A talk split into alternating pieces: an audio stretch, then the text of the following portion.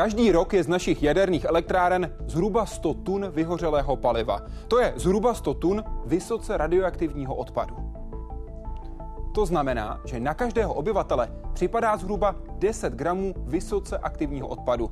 To je asi tolik, jako váží tyhle čtyři kostky cukru. Úplně se takového odpadu zbavit zatím nedokážeme. Musíme ho tedy nějak uložit, zatím v meziskladech. V budoucnu má být v hlubiném úložišti. Jak má takové úložiště vypadat? Jaká budou bezpečnostní opatření, aby bylo uložení skutečně bezpečné? Co všechno musí věci otestovat, než vyberou vhodnou lokalitu? A jaká si můžeme vzít po naučení z přírody? Vítejte ve světě vědy a otázek současné společnosti. Začíná Hyde Park civilizace.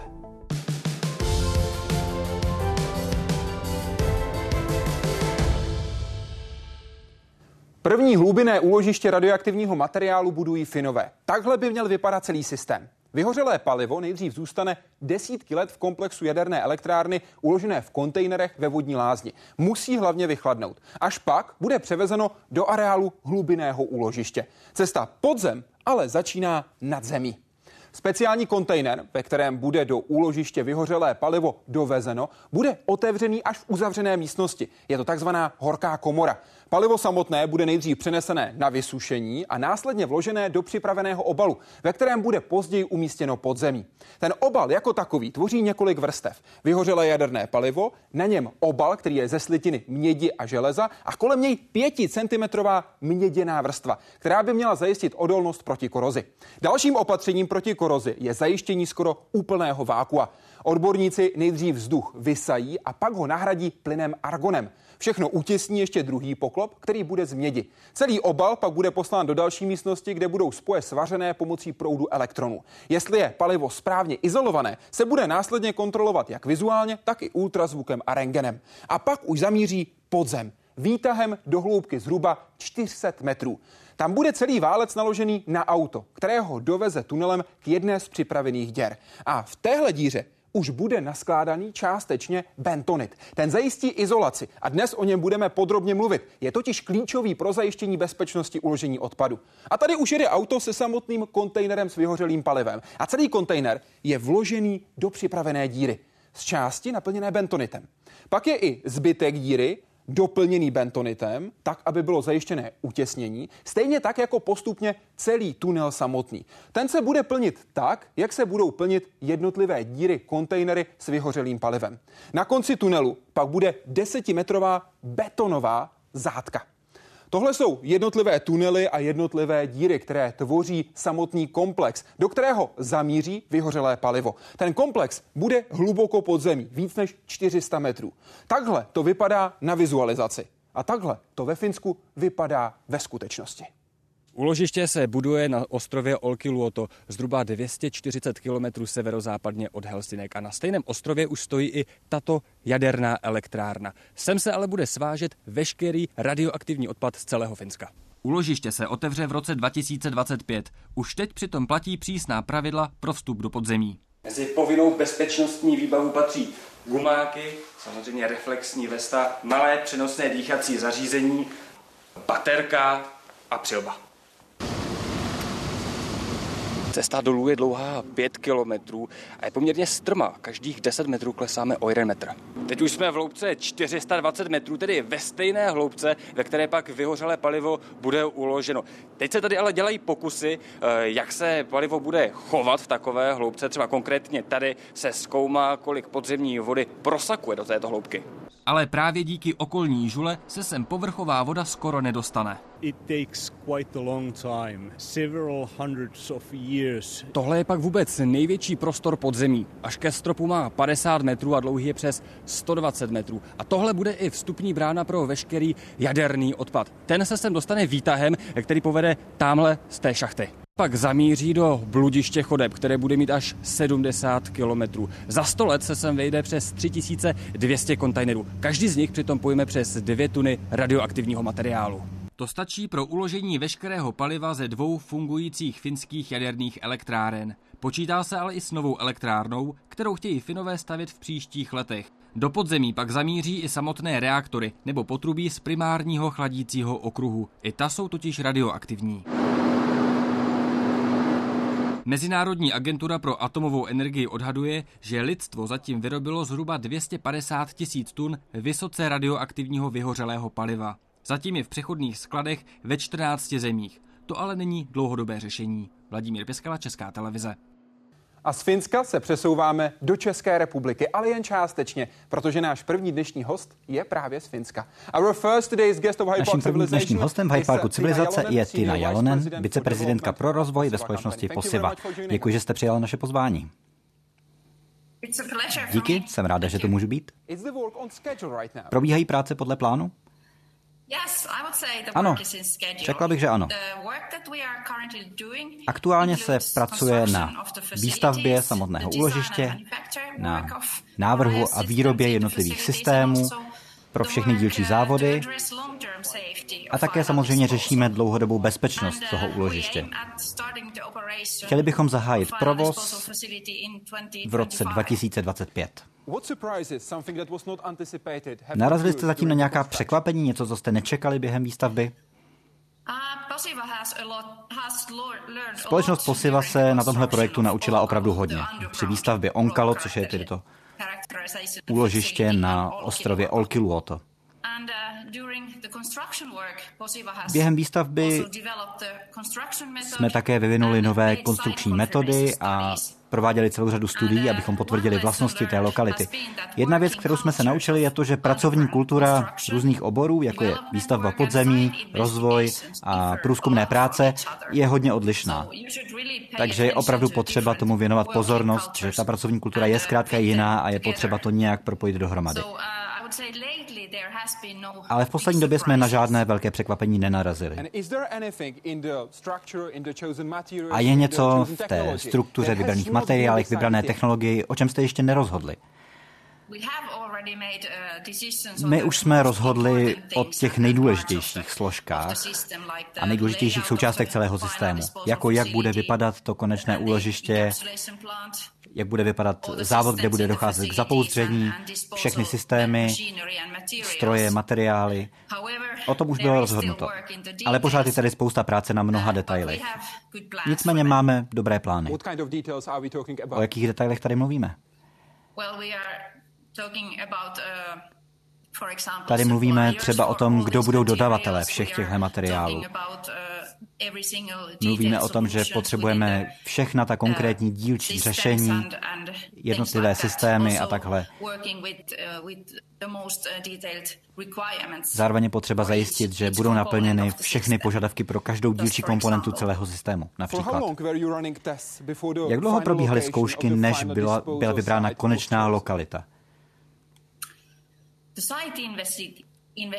Průzkum v Olkiluoto byl zahájen už v 80. letech. A tahle lokalita byla vybrána v roce 1999. Uh, to znamená, že probíhalo více než 10 let studií a průzkumu tady na Olkiluoto, než bylo definitivně vybráno tohle místo. A některé z těchto studií uh, pořád pokračují? Pokračujete pořád ve výzkumu? Ano. My průběžně studujeme, jaké jsou vlastnosti skalního podloží, abychom si potvrdili jeho vlastnosti během celé výstavby projektu ONCALO. Ta začala v roce 2004. A během samotné výstavby úložiště průběžně sledujeme, monitorujeme, jaký je stav lokality a zkoumáme, jaké důsledky má samotná výstavba právě na tuhle lokalitu. Abychom zajistili, že všechno dodržuje všechny požadavky, které máme pro toto úložiště. Bylo tam nějaké překvapení, nebo jsou výsledky takové, jaké jste čekali? Výsledky těchto studií potvrdili, že no lokalita má přesně ty vlastnosti, které jsme čekali, takže žádné překvapení tam nebylo. A jak mluvíte s veřejností o tom, co děláte? Uh, Přijetí celého projektu uh, bylo obecně velmi důležitým kritériem při výběru té lokality od samého začátku. Takže pokud nějaká kandidátská lokalita řekla, že náš projekt nechce, tak jsme se stáhli. Nechtěli jsme jít někam, kde by lidé byli proti. Ale už od začátku jsme pořádali spoustu různých akcí, komunikovali jsme se se všemi zapojenými stranami a poskytovali jim vše možné informace. To děláme v podstatě pořád. Berete třeba místní lidi přímo do podzemí, aby se podívali, co se tam děje? Ano, každé léto organizujeme prohlídky pro kohokoliv, kdo má zájem a ty lidi skutečně vezmeme přímo pod zem. Dnes si tedy bereme do úložiště pro nízce a středně aktivní odpad, protože to finální úložiště, tam zrovna probíhá výstavba, takže není úplně jednoduché tam teď provádět návštěvníky. Teď pracujete na projektu, který je celosvětově jedinečný. Ale od koho se můžete učit? Kdo vám s tím radí? Samozřejmě nám pomáhají kolegové z celého světa. Je mnoho odborníků na celém světě, kteří pracují s námi nebo na různých dílčích projektech v různých organizacích, které se věnují jadernému uh, odpadu a další. Uh, Ale zároveň se můžeme poučit i z úplně jiných oborů, protože i tam mají nějaké osvědčené postupy a je tu opravdu spousta lidí, od kterých se můžeme něco naučit. Říká Tina Jalonen, viceprezidentka pro rozvoj ve společnosti Posila. Díky moc, že jste byla naším hostem. Já děkuji. Dnes se nebudeme bavit o tom, jak by měl vypadat energetický mix České republiky. Nebudeme se bavit o budoucnosti jaderné energetiky nebo obnovitelných zdrojích. Dnes se budeme bavit o tom, co udělat s tím, co tady máme a co víme, že nám přinejmenším po nějakou dobu bude ještě přibývat. A to je radioaktivní odpad. A proto jsou ve studiu dva lidé, kteří jsou spolu zodpovědní za bezpečné nakládání s radioaktivním odpadem u nás. Konkrétně Dana Drábová, předsedkyně státního úřadu pro jadernou bezpečnost. Vítejte, dobrý večer. Dobrý večer. A také Lukáš Vondrovic, vedoucí úseku přípravy úložišť radioaktivního odpadu ze zprávy úložišť radioaktivního odpadu. Dobrý večer i vám. Dobrý večer. Co si chce Surao vzít z finské zkušenosti? Tak eh, z finské zkušenosti si chcem vzít eh, v zásadě, v zásadě čtyři věci. Eh, první z nich je, jakým způsobem pomocí mezinárodní spolupráce vůbec k tomu hlubinnému úložišti dospět. Finové sdíleli svůj výzkum ze Švédy a ostatními evropskými státy a byli v tom velmi, velmi úspěšní, jak jsme viděli, viděli v reportáži. Takže to znamená, my, chcete skopírovat ten postup tedy? My chceme, ano, my chceme vědět, jakým způsobem k tomu dospěli a v čem jsou ještě výjimeční tak oni získali již licenci, takže přiš, prošli velmi náročným eh, a kritickým procesem k těm zjištěním, které, eh, které měli. Takže všechno, eh, všechno mají zkontrolováno. Takže to je asi druhá věc, kterou, od které se můžeme učit, jak projít poměrně velmi, velmi náročným procesem licencování. Tím třetím věcí, kterou se od Finů můžeme naučit, tak je proces takzvané industrializace, protože oni už mají hotový svůj koncept a nyní se koukají zpátky na svůj koncept, který již mají licencovaný a vidí, kde můžou případně optimalizovat. Takže některé věci, které mohou optimalizovat, jsou pro nás také důležité. A poslední věc, která je eh, pro mě, eh, pro mě velmi, velmi zajímavá, tak my jsme eh, země, které jsou v takové druhé vlně těchto mm, vývoje tohoto hlubinného úložiště, jako třeba Švýcaři nebo Kanaděni.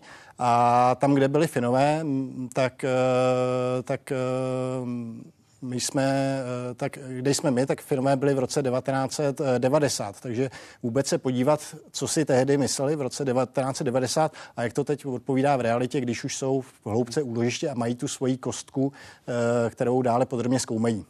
Kolik lidí máte ve Finsku, anebo tam pravidelně jezdí, aby byli přímo v kontaktu s tím, co se tam reálně děje? Tak eh, my máme s Finy uzavřený konzultační kontrakt, takže eh, poměrně často jezdíme do Finska a Finové jezdí, eh, jezdí k nám, ale s Finy spolupracujeme i v rámci nějakých mezinárodních technologických platform, takže ta výměna, výměna je čila, odborníky tam posíláme, jsou to téměř všichni naši dodavatelé, jezdí a konzultují. Paní předsedkyně, jak se liší ten finský systém kontroly od systému u nás? Prakticky se neliší. Je záhodno si uvědomit, že eh, tahle problematika, to znamená bezpečné nakládání s radioaktivním odpadem a vyhořelým jaderným palivem, je upravena společným právním rámcem Evropské unie, kde musela Česká republika, stejně jako Finsko, prokázat schodu přístupů státního dozoru, ať už v legislativě nebo prakticky, eh, s tím, co je v evropské direktivě, která toto eh, směrnici, promiňte, která toto upravuje, obsaženo. Druhá velmi podstatná věc je, eh, že tato problematika také je upravena standardy Mezinárodní agentury pro atomovou energii. Mezinárodní agentura pro atomovou energii pravidelně posílá na žádost členských států, včetně České republiky a včetně Finska, mezinárodní hodnotící mise, které řeknou, jak je národní legislativa ve shodě s tím, co se ve světě považuje za nejlepší praxi. Jak Finové, tak Česká republika tímto procesem procházejí poměrně velmi dobře. Takže ten jediný rozdíl je, že ve Finsku, přesně jak kolega Vondrovic zmínil, uh, už i ten dozor dobře ví, kde mohou být pasti a pastičky, mhm. když přijde na to každodenní uplatňování těch požadavků. Vy to s nimi také řešíte? Ano, my máme velmi dobrou spolupráci s kolegy uh, z finského uh, jaderného dozoru ve všech oblastech, musím říct, uh, protože Finové mají hodně aktivit, nejenom co se týká radioaktivního odpadu, ale využití zdrojů ionizujícího záření jaderných technologií všude.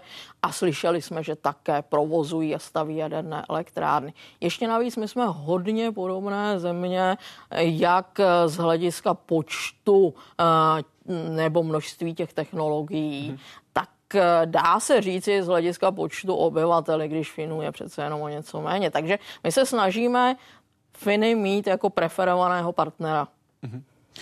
Zmínila jste ty různé zdroje radioaktivního odpadu. Standardně se dělí na tři skupiny podle své aktivity, nízko, středně a vysoko aktivní materiál. Co to reálně znamená? Co je v pozadí? Jaké věci si máme představit, když mluvíme o jednotlivých kategoriích? Do těch nízko a středně aktivních eh, odpadů eh, nám spadají eh, takové odpady, jako jsou již vysloužilé zářiče, které se používají například v medicíně, ale také v průmyslu, ve výzkumu.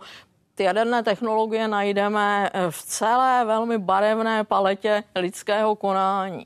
Mhm. Většina těch zdrojů záření je založena na radionuklidech, které mají poměrně krátký poločas a nepříliš vysoké aktivity. Proto se ty uh, odpady jmenují nízko a středně aktivní. Nejsou pro, pro nás tedy tak nebezpečné potenciálně? A nebo pokračí dobu. Pokračí dobu. Hm. Uh, a pro tyto uh, uh, radioaktivní odpady máme v České republice úložiště, máme již provozu. Pro ty takzvané institucionální. To jsou všechny ostatní než ty z jaderných elektráren.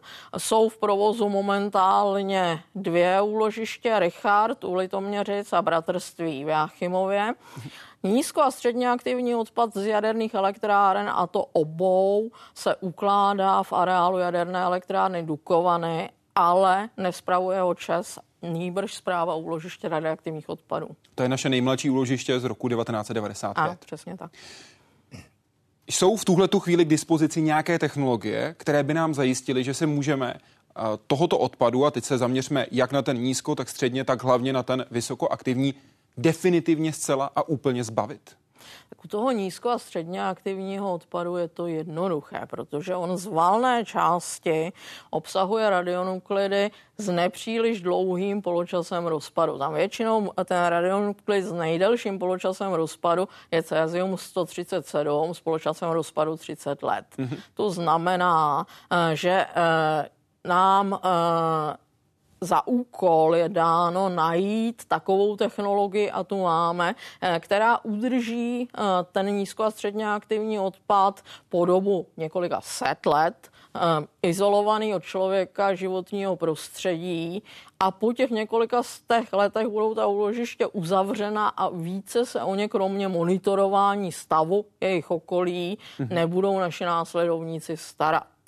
Eh, co se týká vysokoaktivního odpadu a vyhořelého jaderného paliva, což je námětem našeho dnešního povídání, tam je ta situace komplikovanější. Je komplikovanější i proto, že tento odpad a vyhořelé jaderné palivo vznikají eh, při mírovém využívání jaderné energie, tedy při produkci elektřiny v jaderných elektrárnách. Mm.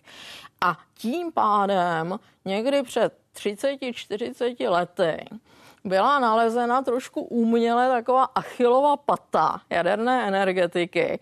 Vy si neumíte s tím odpadem, který produkujete, poradit. Mm-hmm jaderný průmysl vykročil na cestu, musíme to řešení najít, jinak ta jaderná energetika bude ještě méně akceptovatelná, než je. A tím pádem se vydal cestou jistoty, protože jistě víme, že umíme vyhořelé jaderné palivo po nějaké době skladování, zmínil jste sklady v areálech elektráren, uložit do hlubinného úložiště. Eh, to je tedy ta sázka na jistotu, protože tohle je realizovatelné. Jestli mezičase přijdeme na nějaké jiné technologie, jak snížit množství těch dlouho žijících radionuklidů, eh, které jsou nepříjemné a předmětem velkého zájmu, například transmutacemi, využitím laserů, eh, přepracováním eh, toho vyhořelého paliva a znovu využitím uranu, tak to bude jenom dobře, ale co musíme mít na paměti, žádná technologie není stoprocentně bezodpadová. Takže vždycky bude něco, může toho být více nebo méně, pro co budeme to hlubinné úložiště potřebovat. O to je možnosti, že by lasery v tomto směru mohly pomoct. Mluvil Hyde Parku civilizace nositel Nobelovy ceny za fyziku, Gerard Muru, ale zatím se jedná pouze o teorii. V tuhle tu chvíli máme toto vysokoaktivní, a, tento vysokoaktivní odpad uložený v meziskladech. Jak dlouhodobé je to řešení? Jak dlouho nám to ještě vydrží? Kontejnery, které jsou tím základem dlouhodobého bezpečného skladování, jsou licencovány na 50 let. S tím, že pravidelně se jejich stav přehodnocuje po deseti letech. A zatím to vypadá, že eh, klidně mohou vydržet eh, v dobrém stavu další desítky let. I kdyby hypoteticky ty kontejnery po 50, 60, 70 letech už nebyly ve stavu, aby plnili všechny ty bezpečnostní funkce. Pořád ještě máte řešení ty palivové soubory v nich přebalit do jiného kontejneru. Takže to řešení může být velmi dlouhodobé, ale zase si uvědomme, že přece jenom z hlediska bezpečnosti přidáváme tím hlubinným úložištěm další bariéru. A to je ta hloubka, ve které budou ty kontejnery uloženy. Takže na povrchu to lze bezpečně uh, uložit nebo skladovat desítky let, mm-hmm. ale měli bychom směřovat k řešení, které bude ještě bezpečnější. Pokud jde o ta místa ukládání, a od 70. let se řeší, kde by to mohlo být. V tuhle tu chvíli platí londýnská konvence, to znamená žádné ukládání do moře nebo na dna oceánu. Platí také mezinárodní dohoda, že je zákaz exportu radioaktivních odpadů do Antarktidy. Jeden z našich diváků se ptal, proč neposlat takovýto odpad do vesmíru, třeba do Slunce. No, pro mě to hlavní proti je eh, start takového kosmického plavidla, protože to není nic eh, jednoduchého a vidíme, jak často dochází eh, i při velké vyspělosti kosmických technologií k nehodám a haváriím. Mohla by to být tedy špinavá bomba? hypoteticky. A e, nevím, e, jestli se srovnává s etikou e, člověka, e, že e, to, co už nepotřebuje a překáží mu, pošle někam, kde se o to nemusí starat a nevidí na to a tím pádem to nemá pod kontrolou.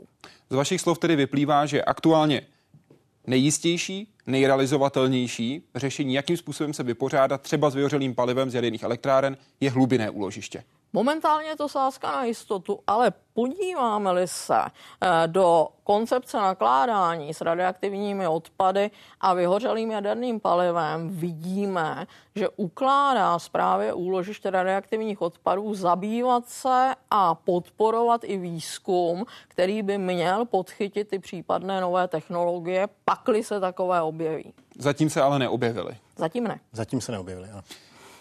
Tina Jalonen mluvila o výzkumu lokality. V čem ty testy, které oni prováděli roky a provádí je dál, se liší od těch, které provádíte tady v České republice v těch potenciálních lokalitách? Tak oni se v zásadě, v zásadě neliší a e, Finové používali stejný postup, jaké, jaký používáme my. E, prvně se e, podíváme na naše potenciální lokality z povrchu, sebereme všechna povrchová data, identifikujeme všechna významná geologická rozhraní, ať už eh, z nějakých archivních geologických map.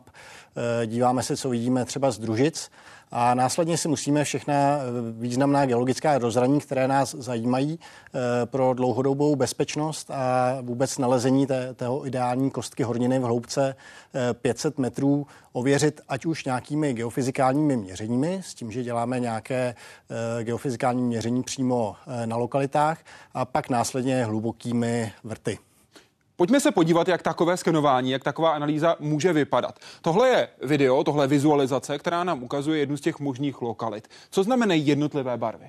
Tak to, to už je vlastně výsledek eh, toho geologického, geologické charakterizace a k tomu, abychom eh, našli ten ideální blok horniny, který je tady uh, žlutě, žlutě nakreslen, tak je potřeba... To je ta světle žlutá. To je ta světle žlutá, hmm. tak je potřeba identifikovat všechna významná geologická rozhraní, zejména zlomy, což jsou místa, kde, jsou, kde došlo k nějakému pohybu, k nějaké nespojitosti. Ty nám tady blikaly modře, modře a červeně.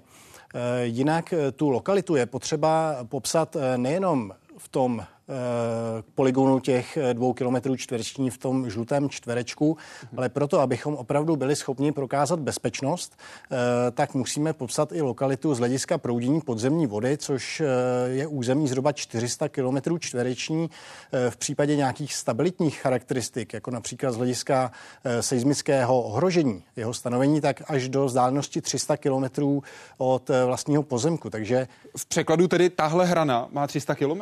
Tahle hrana strana nemá 300 kilometrů, to by byla půlka, půlka Evropy, ale tohle je, eh, jsou data pro sbírání hydrogeologického modelu z těchto 400 kilometrů, což je eh, rozloha toho většího poligonu, potřebujeme sbírat data, abychom věděli, jak nám, eh, jak nám teče voda.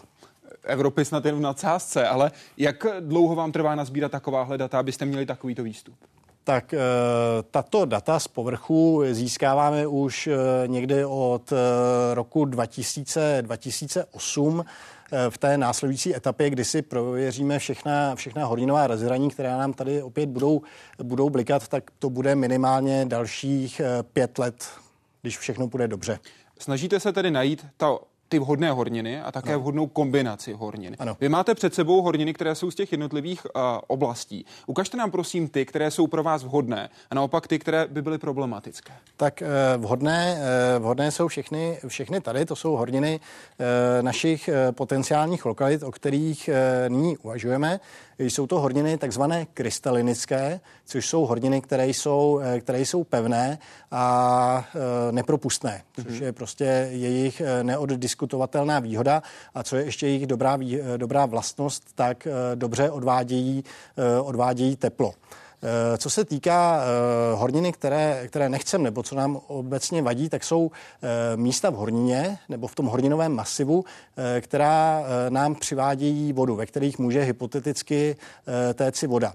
My se ty, ta místa snažíme najít a popsat a v této fázi nám nejvíce vadí zlomy velkého měřítka, což jsou nějaké zlomové struktury větší než jeden, jeden kilometr. Jinými slovy, chcete, aby držela pohromadě hromadě. Tady ano, přesně tak. Takový zlom, já mám tady příklad, si představte tak, že máte nějaký blok horniny, a ta hornina musí být pod nějakým stresem. Není, když to řeknu velmi zjednodušeně, tak není v pohodě. Ano. Když eh, se ten stres, eh, stres naakumuluje, ať už vlivem nějakých, nějaké strážky velkých kontinentů nebo například nějakou, eh, nějakým působením fluid nějakých roztoků, tak ta hornina praskne a dojde k oddálení. Mm-hmm. A vznikne nějaký prostor, což může být, eh, být preferenční cesta. Do toho prostoru, do této oslabené zóny pak mohou, eh, mohou migrovat eh, nějaké roztoky a tady vidíme příklad takového zlomu, co hledáme, eh, co hledáme abychom definovali na základě vzdálenosti od těchto zlomů ten horninový blok. Tady vidíme vlastně tuto, tuto horninu, která je, která je tím, tím zlomem přeměněná. Vidíme, že je frakturovaná, jsou tam, jsou tam její, její úlomky a může potenciálně sloužit jako preferenční cesta pro radionuklidy. Takže tato... Jinými slovy, když tohle uvidíte, tak si řeknete pozor, tudy by se mohla dostat voda, tudy by se potom ty radionuklidy mohly dostat do okolního prostředí. Přesně tak a my musíme mít tyto velké struktury co nejdál od toho, eh, od toho úložiště, od toho bloku, který hledáme. Jaká je minimální vzdálenost? Tak eh, minimální vzdálenost, to se, eh, to se takhle jednoduše říci nedá. Vždycky to úložiště musí eh, zajistit co nejdelší dobu toku té podzemní vody a co možná, možná nejpomalejší. Ono je potřeba říct, že ty radionuklidy mohou uniknout za velice nepravděpodobných scénářů a po mnoha desítkách až stovek tisíc let, takže ten, ten systém musí opravdu, opravdu vydržet, vydržet hodně. Rozumím, ale, ale nějaká to kritérium tam být stanovené musí. Ano, ano. A máme v té, této fázi máme kritérium minimálně 100 metrů od zlomu první kategorie, což jsou zlomy delší než, než 10 kilometrů. Pokud jde o to podloží tady u nás v České republice, v těch lokalitách, je tohle ten problém, který musíte často řešit, nebo ne? Eh, tak obecně my musíme řešit eh, problém proudění podzemní vody a vůbec transportní charakteristiky těch, eh, těch hornic, což znamená, jak dobře nebo špatně staví překážky právě proudění těch radionuklidů. A největší výzva v tomto, v tomto typu hornin, v těch, v těch pevných, je, že oni, oni mají puklinky, a voda může, může proudit těmi, těmi puklinami. A my musíme právě v tom ideálním bloku horniny najít místo, kde je těch puklinek, eh, puklin nejméně. Nicméně stejně musíme ty pukliny popsat a pak, eh, pak namodelovat a zhodnotit. Zmiňoval jste, že tím cílem je ukázat místo, kde by se ty radionuklidy potenciálně, pokud by se uvolnily, hmm. šířily co možná nejpomaleji. A tady nám může poradit příroda, to je ten takzvaný přírodní jaderný reaktor OKLU v africkém Gabonu. Jak rychle, nebo spíš jak pomalu, se tam šířily radionuklidy? Oklo je velká přírodní laboratoř. Jednak nám ukazuje, že člověk nebyl ten, kdo vynalezl jaderný reaktor. Eh, využívající štěpnou řetězovou reakci. To si vynalezla příroda sama a poskytla nám tím, že ten reaktor v oklu provozovala před zhruba miliardou let, nějaké desítky tisíc let, eh, velkou možnost se poučit a, to poučení z hlediska našeho tématu spočívá zejména v tom, že ty produkty štěpení, úplně stejné, jako vznikají při štěpné řetězové reakci v jaderném reaktoru člověkem vytvořeném, eh, ty, které eh, zbuzují největší zájem a největší pochybnosti o inženýrské schopnosti zajistit eh, bezpečnost toho úložiště, to znamená ty s velmi dlouhými poločasy rozpadu, plutonium třeba, eh, jsou po hříchu velmi líné. Oni nemají velkou tendenci se pohybovat od místa, kde vznikly. Mm-hmm. V tom oklu jsou pořád ještě měřitelné, eh, byť eh, jen nejcitlivějšími metodami, malinkaté koncentrace radionuklidů, které přežily tu miliardu let. Mm-hmm. A eh, oni se od místa, kde vznikly, kde ta štěpná řetězová reakce běžela, dostali desítky metrů možná. A teď si uvědomme, bylo to na povrchu. Tu tam voda proudila, tu tam voda neproudila, nebyla tam žádná inženýrská bariéra. A pořád ještě peciválové skoro sedí doma. Myslím tím ty dlouho žijící radionuklidy. To znamená, nešíří se do toho prostředí. S velmi malou rychlostí. rychlostí. Co zkušenost, kterou nám může dát Sigrelate v Kanadě? To je další uh, zkušenost, protože uh, Sigrelake je um, uranový důl s velmi eh, bohatou uranovou rudou, s velmi bohatým depozitem 14 eh, obsahu uranu v rudě, na rozdíl od žádná celá 2 v ve světových, eh, ve světovém průměru, co se považuje za dobrou uranovou rudu. A tím pádem, vzhledem k tomu, že eh, jak má v názvu, tak ty hydrologické podmínky jsou tam velmi nepříznivé, tak se tam dá velmi dobře studovat právě pohyblivost, mobilita uh, uranu. A to nám zase něco, něco říká uh, o tom, uh, jaké jsou ty transportní cesty a jaká je chuť uranu a transuranu se pohybovat životním prostředím. V té úvodní reportáži jsme viděli, že cílem je zajistit, že se nebudou pohybovat, že zůstanou v tom ochranném obalu, respektive v těch, několikách vrstva, těch několika vrstvách obalu. Vy máte ty vrstvy, alespoň částečně ukázané u vás na stole. Pane doktore, popište nám je, prosím, jaké mají vlastnosti a z jakého důvodu byly vybrány právě ty.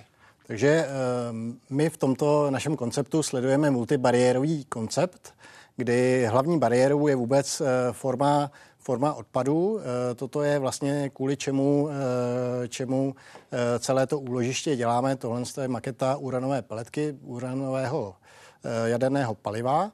To znamená, v takovéto formě je to uloženo? V takovéto formě je to uloženo. První bariérou je zirkoniová tyč a mhm. vůbec celý ten, celý ten palivový soubor. Kolik takovýchto paletek se nám vejde do té tyče?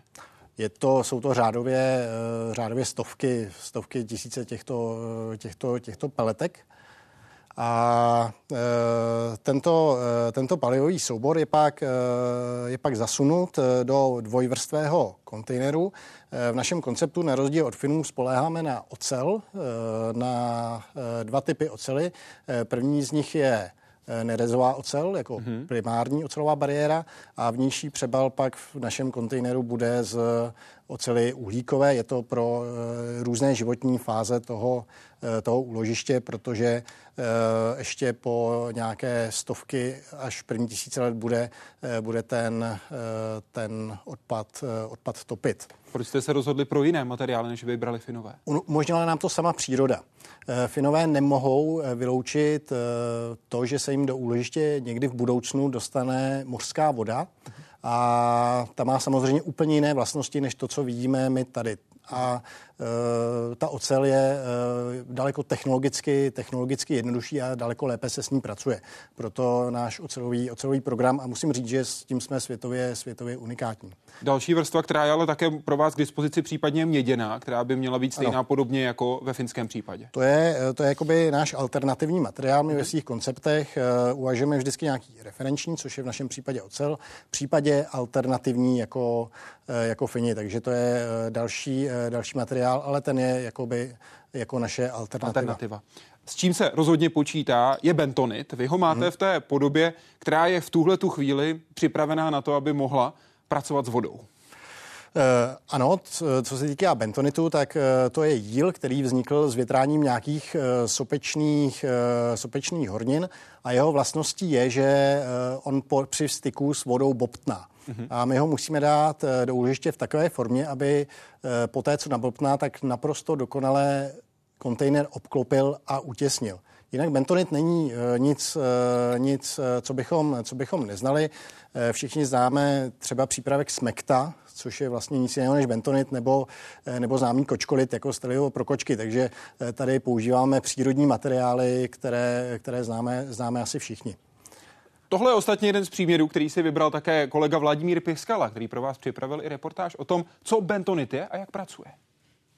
Jemný prášek z jílovité horniny. Používá se třeba i jako kočkolit, tedy toaleta pro domácí zvířata. Bentonit totiž dobře váže vodu. Tak je to takhle sypký materiál, který se normálně těží v povrchových dolech. Je velmi málo propustný, tím pádem je ideální tou svojí vlastností, že těsní a zároveň bobtná, což znamená, že krásně utěsní uh, ty prostory, které právě potřebujeme uzavřít. Takže když se tam dostane voda, tak to nabobtná ještě víc to utěsní. Přesně tak. Po vložení té suché peletky do vody vidíme, že peletka nabobtná do vlastně tvaru pelety a některé bentonity jsou schopné vlastně až 21krát zvětšit svůj objem. V dole Josef u Slabské přehrady teď vědci zkoumají, jak se bude bentonit chovat při extrémních situacích, v tomto případě při teplotě 200 stupňů Celsia.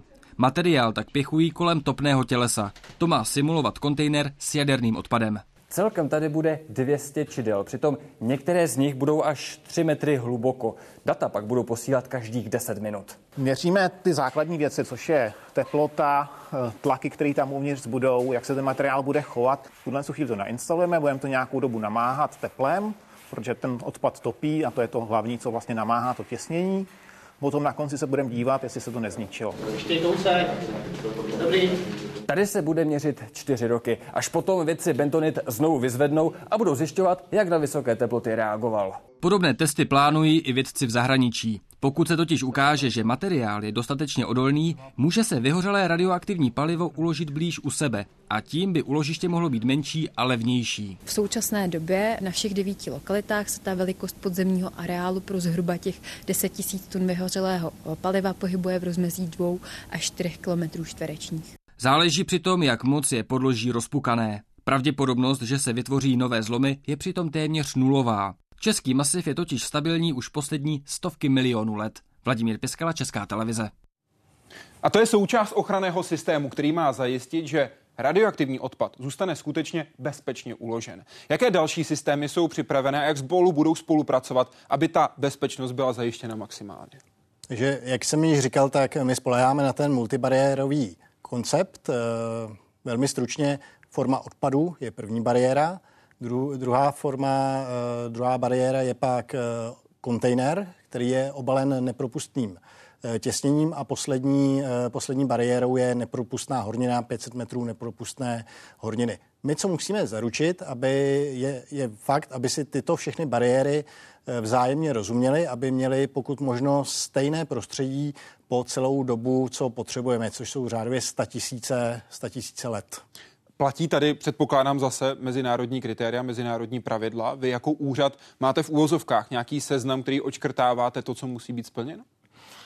Máme ho už teď, ač ho budeme potřebovat až za nějakých 10-15 let, protože přece jenom uh, zprávu úložišť čeká ještě trnitá cesta. Zatím má pořád těch lokalit devět a pořád ještě neví, jestli aspoň jedna vyhoví. Doufejme, že ano, protože naše povinnost je postarat se uh, o uh, vyhořelé jaderné palivo a vysoce aktivní odpad na území naší republiky. Stejně jako si to, jak jako takové, eh, takové přikázání vetkli do svých zákonů Finové. A já si myslím, že je to správně. Eh, a tím, tím pádem mm, zpráva úložišť bude mít opravdu hodně napilno, aby alespoň eh, sledovala rámcově ty termíny, které dneska stanovuje koncepce nakládání s radioaktivními odpady. Mhm. Nicméně už jsme tady zmínili, eh, že eh, na to, abychom posléze byli eh, schopni udělat, jak se patří, celý licenční proces, tak musíme sledovat, co se děje už teď. Mm-hmm. A tím pádem sledujeme i to, jak si zpráva úložišť stanovuje kritéria pro výběr té lokality. Mm-hmm. I když oni za námi přijdou až s tou finální, a to ještě až poté, co proběhne proces hodnocení vlivu na životní prostředí. Ale to by bylo tedy, pardon, sakramensky pozdě, kdybychom se na to začali chystat až v té chvíli. Já jenom, jestli bych mohl Prosím. dodat, tak uh, ten dialog s tím regulátorem je důležitý už právě v těchto raných fázích, kdy my si jednotlivé uh, požadavky doupřesňujeme a vedeme, vedeme dialog tak, aby právě abychom jednou mohli tu licenci úspěšně předložit. Na to bude potřeba také doložit řadu vědeckých studií, řadu testů, že skutečně ta lokalita, která bude vybrana, stejně tak jako její záložní lokalita, jsou vhodné pro uložení radioaktivního odpadu. Aby bylo jasné, jestli technologie fungují nejenom na povrchu, ale také v podmínkách, ve kterých nakonec budou, pracují vědci v dole Bukov, 500 metrů podzemí na Vysočině. Ještě do roku 2017 se tady těžil uran. Teď důl využívají vědci. Laboratoři v hloubce 500 metrů. Vědci tak mají unikátní příležitost sledovat prostředí, ve kterém bude v budoucnu uloženo i vyhořelé palivo. I tady pracují s teplotou 200 stupňů Celsia, ale sledují nejen bentonit, všímají si širšího okolí celého vrtu. Těch 200 stupňů tady máme proto, abychom si ověřili, jestli eh, nebo jak se bude chovat ta voda, kterou tam eh, do toho přivádíme, jestli vůbec ten bentonit ji dokáže dostatečně saturovat, anebo tam nastanou stavy, kdy bude docházet k přeměně vody do plyného skupenství. Tady jsou uloženy vzorky speciálního betonu, který se bude používat i při výstavbě samotného úložiště. Zkoumá se tady, jak se beton bude v hloubce chovat. V dole se zkoušejí i metody, díky kterým vědci můžou zjistit, v jakém stavu je okolní skála. Měření přitom můžou porovnat s průzkumnými vrty. Tady my si ověříme každou jednu tu metodu, případně kombinace zvlášť a budou nám sloužit v dalších etapách přípravy nebo přímo i při výstavbě hlubinného úložiště. Tyto přístroje pak sledují i ty nejjemnější pohyby skály na zlomech. Ty jsou přitom klíčové. Pohyb na zlomu totiž může znamenat, že se do hloubky dostane i víc vody. Tady je krásně vidět eh, ten rozdíl i opticky, jak vypadá ta hornina a jak vypadá poruchová zóna. Veškerá voda z puklin je svedena sem. V tuto chvíli z podzemní laboratoře odtéká zhruba 2,5 litru za sekundu. Postupně ale vody ubývá. Jemné částice totiž pukliny postupně zanáší a po čase se můžou ucpat úplně. I tak se ale voda z dolů musí neustále odčerpávat, jinak by voda z puklin během několika let zaplavila celý důl. Vladimír Piskala, Česká televize. A data, která získávají věci díky tomu, že sledují, jak voda proudí, dávají dohromady tak, aby měli třeba i takovéto animace, které nám můžou naznačit, jak to potom reálně vypadá. Proveďte nás, prosím. Eh, tak toto je animace eh, toho, jakým způsobem eh, dochází k migraci radionuklidů z úložiště. Vlastně ten geologický model, který jste viděli, tak je převeden na model hydrogeologický, kdy si koukáme, která část toho horninového masivu vede vodu lépe a která hůře. Bavíme se tedy primárně o těch modrých čárách, které se nám teď, které se nám teď objevují. Ano. To jsou ty cesty, tedy, kterými by se radionuklidy mohly dostávat do okolí. A my musíme zaručit, aby těch cestiček bylo co možná nejvíce a aby bylo, byly eh, co možná nejdelší a aby eh, na těch cestách bylo co nejvíce překážek, pastiček pro radionuklidy tak, aby na povrch eh, se nám dostaly v neškodné formě.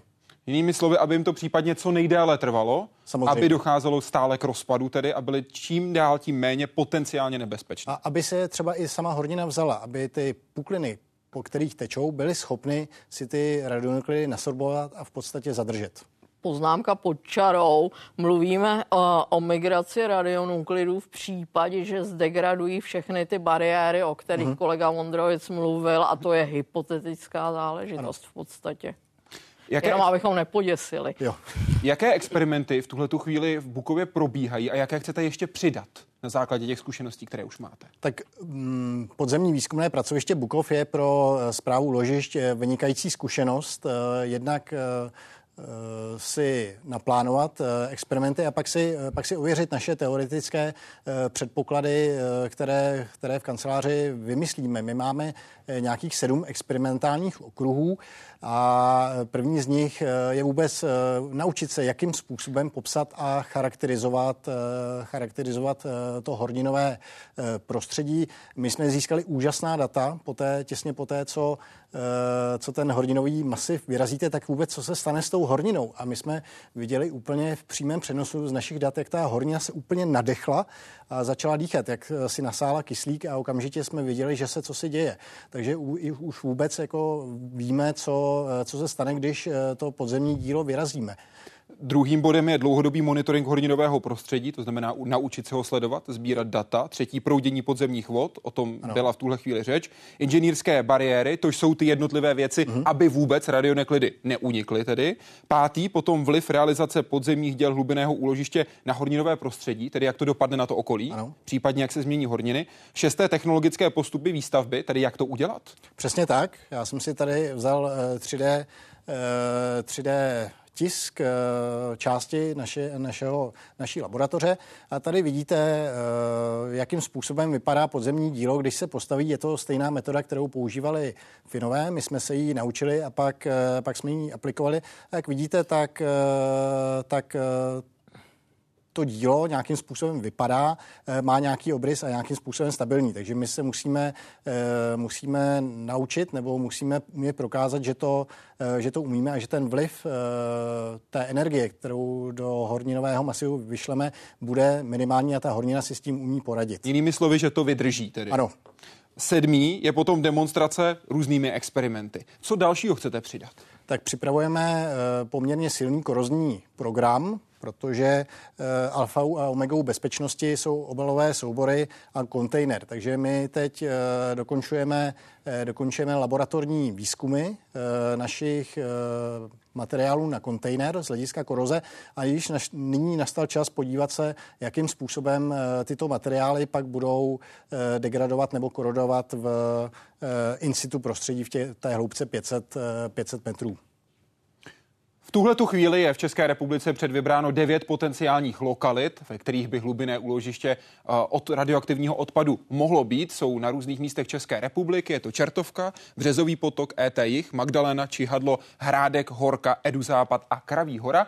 V příštím roce by z těchto devíti lokalit měly být vybrány čtyři, následně v roce 2025 dvě, kde bude už potom probíhat ten nejpodrobnější výzkum. Bude to tedy hlavní a záložní varianta. Podle toho aktuálního plánu by výstavba hlubinného úložiště měla začít do roku 2050 s předpokládaným zahájením provozu v roce 2065. Pokud je o lokalitu samotnou, je to rozhodnutí vlády, které určí, kde případně úložiště bude.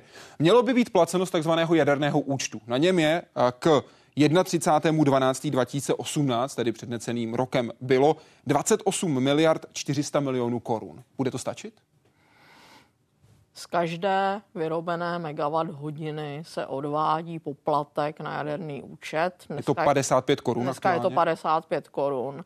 A ten poplatek je stanoven eh, tak, aby s rozumnou mírou pravděpodobnosti, ovšem na základě toho, co dneska známe, takže eh, v dobré víře a s nejlepšími úmysly, aby výběr toho poplatku pokryl náklady na stavbu úložiště. Sureo počítá s jakou částkou?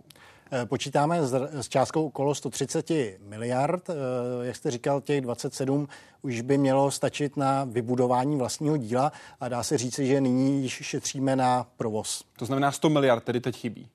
100 miliard a to si, eh, to si našich, eh, na to si Česká republika našetří právě. V těch následujících důvody. letech, kdy se budou dál ty poplatky odvádět, tak Přesně počítáte tak. s tím, že by se dovybralo těch zhruba 100 miliard ano. korun, tedy aby to bylo financované jenom z toho jaderného účtu. Přesně tak. Tam také platí, že ostatní eh, původci odpadu odvádějí v roce 2019 částku za uložení radioaktivního odpadu ve zhruba 200 litrovém obalovém mm. souboru. Je to částka 33 189 korun. Těch 55 korun, o kterých jste hovořili, hovořila, to jsou provozovatele jaderných elektráren, ano. kteří je odvádějí v roce 2019. Byla to změna z roku 2017, kdy byla v lednu konkrétně schválena.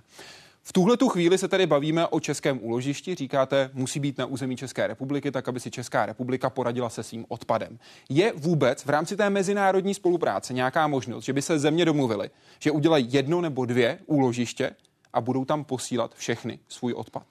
Tak, aby každá země nedělala svůj.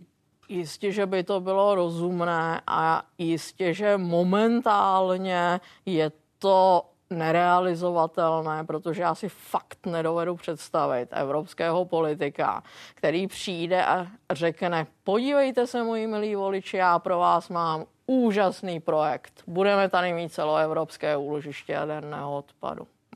Neznám lepší způsob, jak prohrát volby. Chtěli byste to vůbec ohledem na to, jaký materiál bys tam dostával a jak by musel cestovat? Tak my eh, nemůžeme přijmout jako Česká republika odpad k uložení ze zahraničí a já se ani nedokážu představit eh, hledání vůbec eh, takového horninového masivu. My musíme znát ty charakteristiky odpadů a vůbec získat a charakterizovat odpad z jiných zemí tak v podstatě není možné a my hledáme řešení pro Českou republiku pro, pro to, co bude Česká republika nyní a v budoucnu, budoucnu potřebovat. Opravdu naše řešení je řešení České republiky, ne zahraniční. A my jsme se dnes v Hyde Parku civilizace věnovali technické a vědecké stránce celého projektu případného hlubinného úložiště radioaktivního odpadu v České republice. Děkuji, že jste byli našimi hosty. Přeji příjemný večer. Hezký večer. Děkuji, nashledanou. A děkuji vám, že jste dnes sledovali Hyde Park civilizaci. Příští týden můžete zase. Vaším hostem bude David Kennedy, Sir David Kennedy, abych byl přesný, předseda British Academy, jedné z těch nejvlivnějších vědeckých institucí ve Velké Británii. Muž, se kterým budeme mluvit o tom, jak učit a co učit, hlavně s ohledem na to, že je to historik. Jak vybrat to, co je skutečně důležité. Navíc je to muž, který tvrdí, že Velká Británie je ve stínu Winstona Churchilla. Proč? A jaký odkaz za sebou zanechala Margaret Thatcherová? O tom za týden v Hyde Parku civilizace. Naschledanou.